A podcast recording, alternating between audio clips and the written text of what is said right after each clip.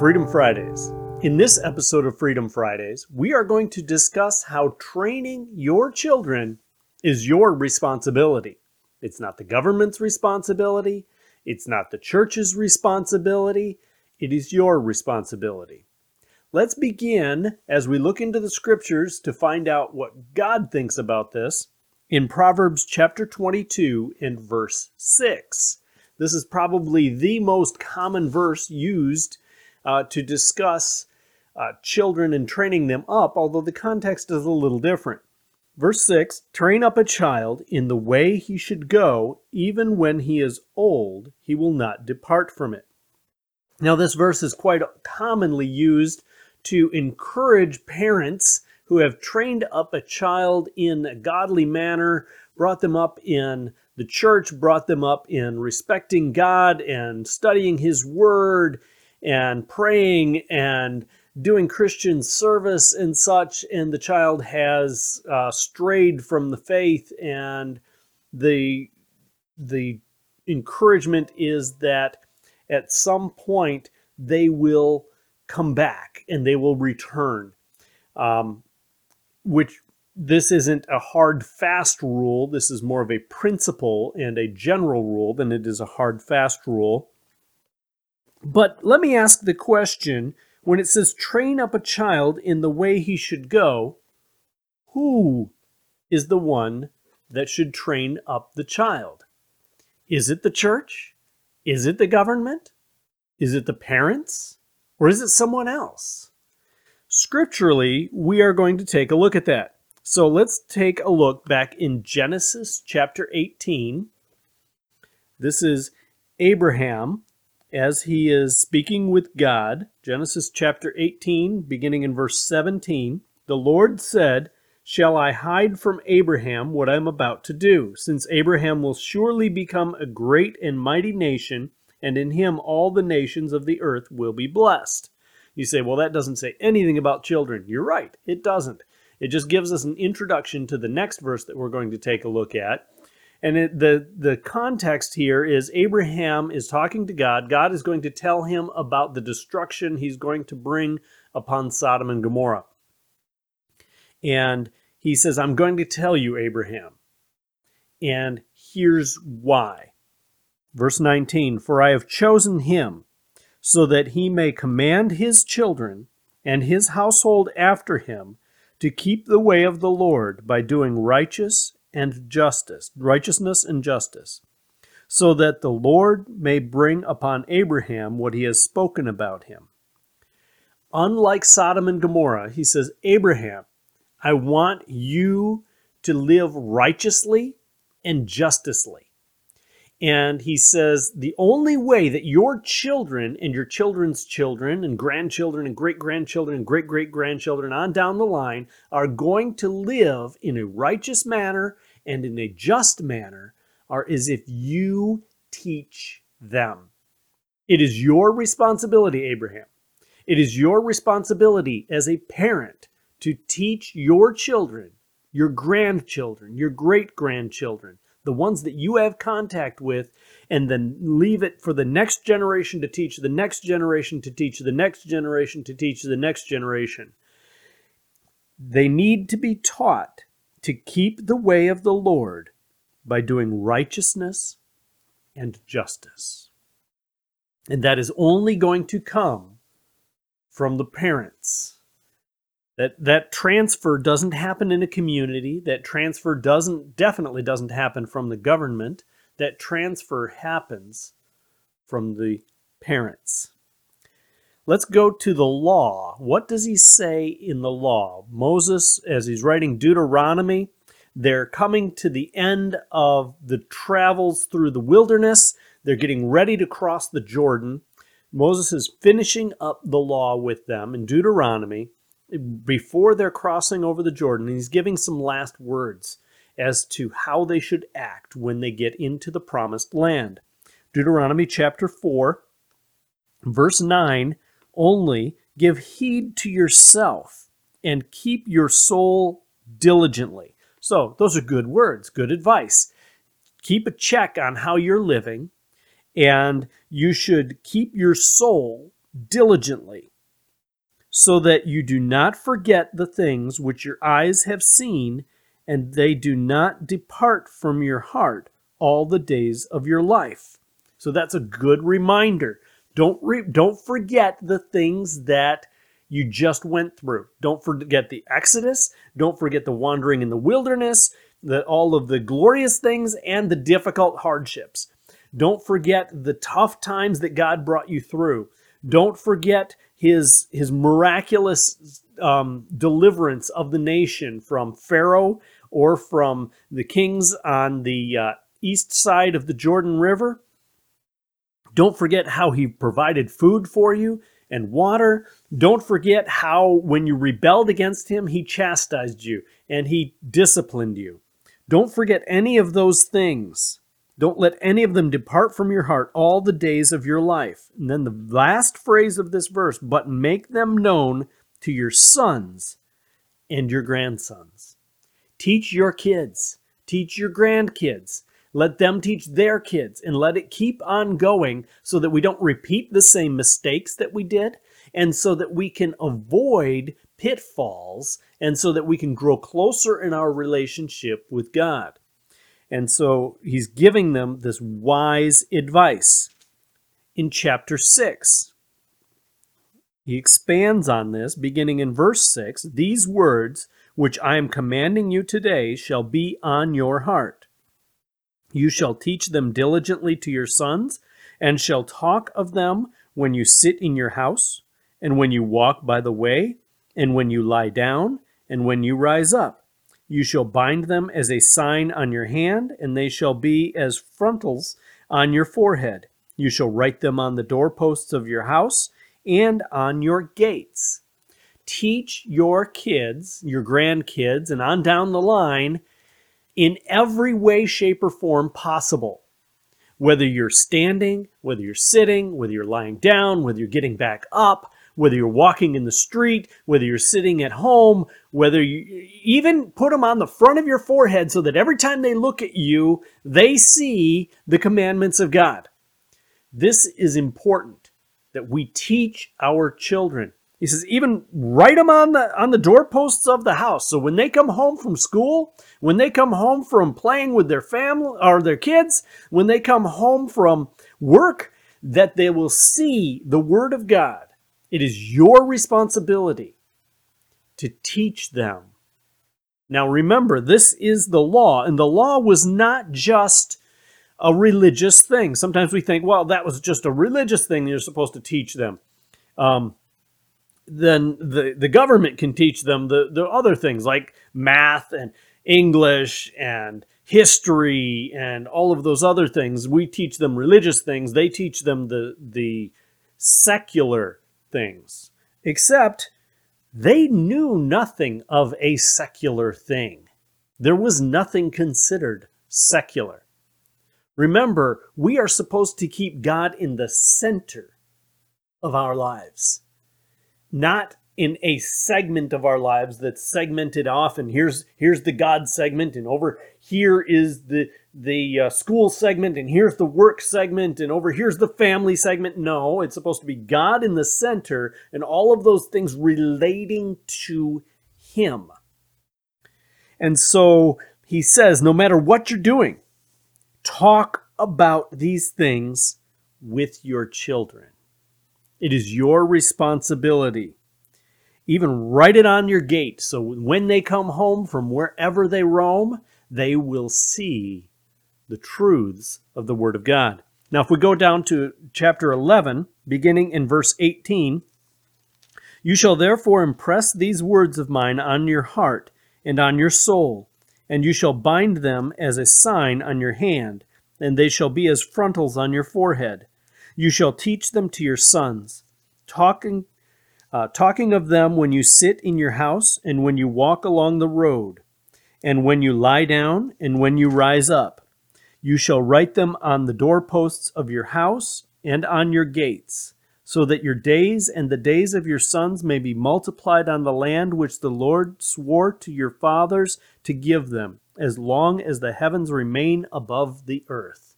And you say, well, that's pretty much the same thing he said in chapter 6 You're right. Why do you think he re- he re- uh, repeated this again in chapter 11? Because it's crucial. That's why. It is very important that we keep teaching our children. It is our responsibility. It is not your responsibility to teach my children. It is my responsibility to teach my children. And where do we start? We start with God because everything starts with God. Mathematics is is mathematics only because God created it to be true. Um, science is only science as long as it agrees with what God created to be true. Uh, any other subject is only true as long as it adheres to the fact that God created it to be true. Well, let's go outside of the Old Testament law into Psalm chapter 78, beginning in verse 3 which we have heard and known, and our fathers have told us. We will not conceal them from their children, but tell to the generation to come the praises of the Lord, and his strength, and his wondrous works that he has done. For he established a testimony in Jacob, and appointed a law in Israel, which he commanded our fathers, that they should teach them to their children, that the generation to come might know even the children yet to be born, that they may arise and tell them to their children. Who is teaching the children? The parents. The parents are here teaching the children in Psalm 78. They're teaching the children all of the amazing things that God has done. Well, let's go to the New Testament now. You may say, well, that's Old Testament. First of all, the Old Testament is just as relevant for us today as the New Testament, but I will I'll go down that path. Let's go to the New Testament. Ephesians chapter 6 and verse 4. Fathers, do not provoke your children to anger, but bring them up in the discipline and instruction of the Lord. First of all, who is he speaking to? Fathers, not mothers, why do you think that is? Is it not the responsibility of the mothers to teach the children as well? Absolutely it is. But if you remember in the, in the passage just before chapter 6, he was talking about the authority eh, structure inside of the family and the responsibility structure that the father has the most responsibility over the family, and then the mother, and then the kids. And so it's ultimately the father's responsibility to make sure that their children are brought up in the discipline and instruction of the Lord. He's speaking to fathers. Notice he's also not speaking to teachers, government, pastors, youth leaders. It is not the Sunday school teacher or the youth leader's responsibility to train your children to godliness. It is yours.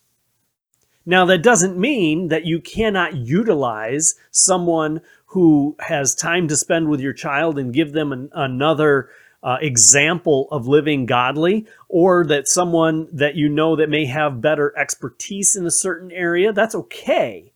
But the responsibility to make sure that they are teaching what you want them to teach and what God wants them to teach is yours. That includes the government, that includes the schools. If you send your child to a public school, know this it is your responsibility before God to make sure that that school is teaching things that are godly and not ungodly or anti godly, as we see in many public schools today. It is your responsibility, it is your God given responsibility as a parent. When did you get that responsibility? When you fathered or mothered the child. He then says, Do not provoke your children to anger, but bring them up in the discipline and instruction of the Lord. This is not to, to make a segregation between the sacred and the secular. This is to say, everything is God's discipline and instruction. It is your responsibility to make sure that your children are trained appropriately in relation to God in every of their subjects. Let's move on to Titus chapter 3, or excuse me, 2 Timothy chapter 3. Ladies, what happens if the man of the house is not a believer, is not teaching the godly things? Does that relieve you of responsibility of it?